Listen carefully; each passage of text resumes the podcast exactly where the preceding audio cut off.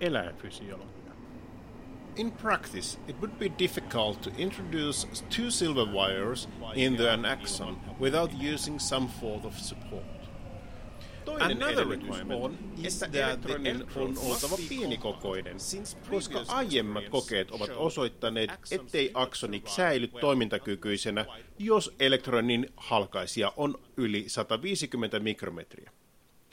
Suuren yritysmäärän jälkeen päädyimme ratkaisuun, jossa elektrodin työnnetään 70 mikrometrin halkaisijalta olevaan lasikapillaarin läpi ja pyöritetään päästä alkaen spiraaliksi. Näin kuvattiin menetelmää uskomattomassa viiden artikkelin sarjassa vuonna 1952. Englantilaiset Alan Lloyd Hodkin, Andrew Feeling Huxley ja saksan juutalainen Berhard Katz olivat toisen maailmansodan jälkeen jatkaneet hermoimpulssin mekanismien selvittämistä yleisellä mustekalalajilla Loligo forbesililla. He eristivät mustekkalan hermoja ja niiden paksuja aksoneita ja työnsivät niiden sisään ohuen lasiputken avulla hopealankaa. Hopealangan toinen pää yhdistettiin itse rakennettuun vahvistimeen, jonka rakennusohjeet löytyvät samaisesta artikkelista. Hermojen toiminnasta tiedettiin toki jo ennen tätä koesarjaa. Natrium- ja kaliumin pitoisuuseroja oli esitetty jo 1800-luvun lopulla – ja varhaisia jännitemuutoksia, aktiopotentiaaleja oli kyetty jo mittaamaan. Kuitenkin selvittämättä oli jäänyt ionivirtojen reitti. Muuttuuko solukalvo ioneille yleisesti läpäiseväksi vai kulkevatko eri ionit kukin omalla reitillään? Menetelmä, jossa kaksi hopealankaa saadaan työnnetyksi aksonin sisään, ratkaisi tämän ongelman. Kun yksi hopealanka syöttää soluun virtaa ylläpitääkseen solukalvon jännitteen muuttumattomana, voidaan toisella mitata kyseisestä jännitteessä solukalvon läpikulkevien ionivirtojen määrää. Tällöin tutkijoiden oli mahdollista erottaa toisistaan nopeat ja hitaat ionivirrat ja havaita, että ne kulkivat eri suuntiin. Solun virtaa ensin kationeja ja myöhemmin niitä virtaa solusta pois. Lisäksi sisään ja ulosvirtaavien ionien siirtymisen riippuu eri tavalla solukalvon jännitteestä, jolloin natriumin ja kaliumin on kuljettava omia reittejään solukalvon läpi. Tämän ymmärtämiseksi meidän on hetki mietittävä hieman sähkökemiallista diffuusiota. Olemme oppineet, että aine pyrkii virtaamaan korkeasta pitoisuudesta matalaan ja samalla tasaamaan pitoisuuseroja. Siten solun sisällä on glukoosia jokseenkin saman verran kuin plasmassa. Sen sijaan varautuneet kappaleet, kuten ionit, kulkevat myös sähkökentässä, jolloin tyypillinen solu, jonka sisäpuolella on negatiivinen jännite plasmaan verrattuna, vetää sisäänsä kationeja, mutta hylkii anioneja.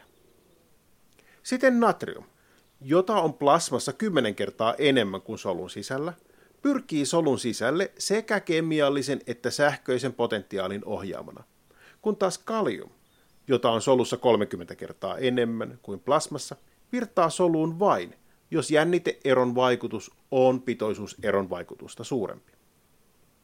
Näistä voidaan helposti laskea kullekin ionille tasapainojännite, jossa ionit kulkevat yhtä paljon eri suuntiin.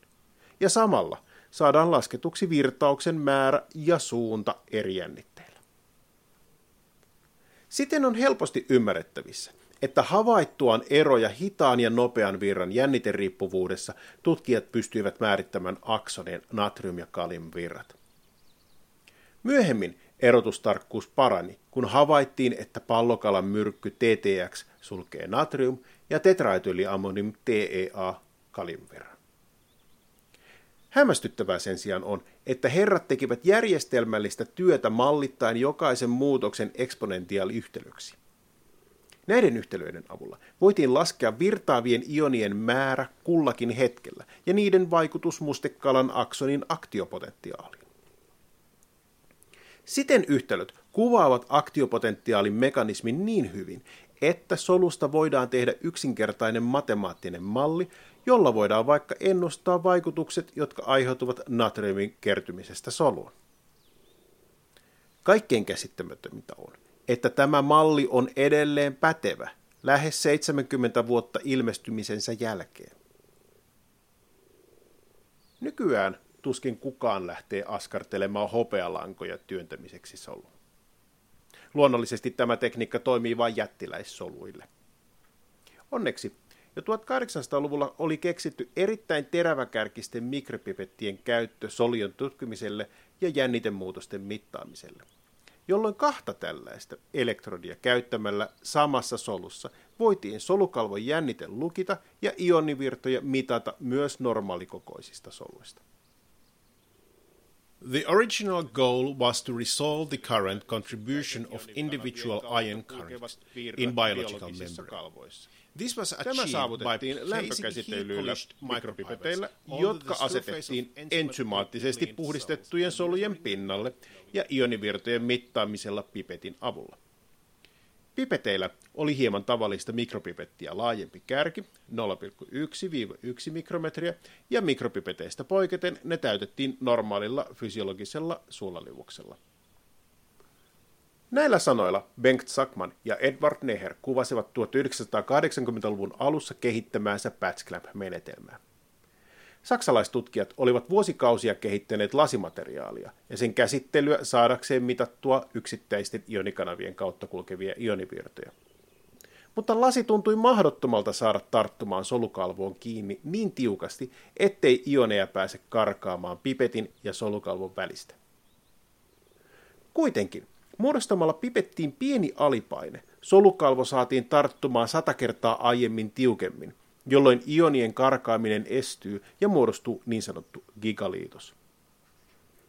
On muistettava, että tuolloin elettiin vielä tietotekniikan kivikautta, jolloin megat, gigat ja teraat eivät olleet vielä kokeneet voimakasta inflaatiota. Yksinkertaisesti giga viittasi miljardin ohmin vastukseen, joka saadaan kun solukalvo tukkii pipetin kärjen. Kun pipetti saatiin näin tiukasti solukalvoon, voitiin havaita pieniä virtoja, pikoampeeri, milliampeerin miljardisosa koko luokkaa. Virrat eivät olleet tasaisia, vaan vaihtelivat päälle ja pois. Tämä osoitti, että välillä ionikanava on auki ja välillä kiinni, myös silloin, kun se kaiken järjen mukaan pitäisi olla koko ajan aktiivinen. Menetelmä oli myös erittäin joustava. Yksittäisiä ionikanavia pystyttiin repimään pois solusta, jolloin niiden sisäpuolen olosuhteita pystytään muuttamaan. Samoin solusta pystyttiin irrottamaan pieniä kalvopalasia, josta so ulkopinta jää ulkopuolelle. Ja plasman koostumuksen nopea muuttuminen on tällöin mahdollista. Lisäksi kaikkein yksinkertaisinta ja eniten käytettyä. Kokonaisesta solusta voitiin tehdä mittauksia yhdellä pipetillä – Tämä mullisti ionikanavien säätelyn, reseptorien tutkimisen ja solujen sähköisen säätelykokonaisuuden havaitsemisen. Sähköfysiologian kokeet saattavat kuulostaa joskus naurettavan helpoilta. Muistan, kuinka itse päätin aikoinaan selvittää yksittäisten ionikanavien toimintaa. Sain ohjaajaltani vapaat kädet, koska työ vaati lähinnä istumalihaksia. Muutaman onnenkantaman jälkeen halusin suurempia haasteita ja irrotin ionikanavia solusta selvittääkseni niiden solun sisäistä säätelyä. Kolme kuukautta labrassa vierähti ennen kuin ensimmäinen koe onnistui.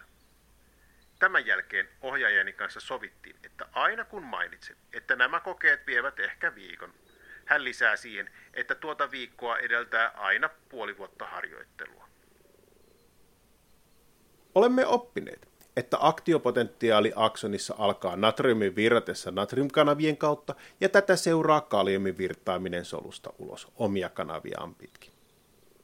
Kaliumkanavat avautuvat hieman hitaammin, jolloin natriumin sisäänvirtaus ehtii muuttamaan kalvojännitteen omaan tasapainopotentiaaliinsa, depolarisoimaan solukalvon ennen kuin kaliumvirran kasvaminen ja natriumkanavien mennessä kiinni kalvojännite palaa takaisin lähelle kaliumin käänteispotentiaalia. Repolarisoituu. Kun solukalvon jännite on palautunut negatiiviseksi, avautuu natriumkanavan sulkenut portti, jolloin kanava kykenee avautumaan uudelleen. Sen sijaan kaliumkanavat sulkeutuvat vasta vähitellen negatiivisilla jännitteillä. Siten paikallinen aktiopotentiaali ei etene tulosuuntaansa, koska siellä natriumkanavat eivät vielä pysty avautumaan ja kaliumkanavat eivät ole vielä menneet kiinni. Sen sijaan etenemissuunnassa paikallinen jännitemuutos edellyttää varausten kertymistä solukalvolle, jotta muodostuu suljettu virtapiiri. Tämä varausten kertyminen saa natriumkanavat aukeamaan ja aktiopotentiaalin muodostumaan. Mikäli aksonin ympärillä on eristekerros, eli myeliinituppi, varaukset pääsevät kertymään vasta kauempana aksonissa, jolloin aktiopotentiaalit hyppivät eristekerroksen välistä toiseen.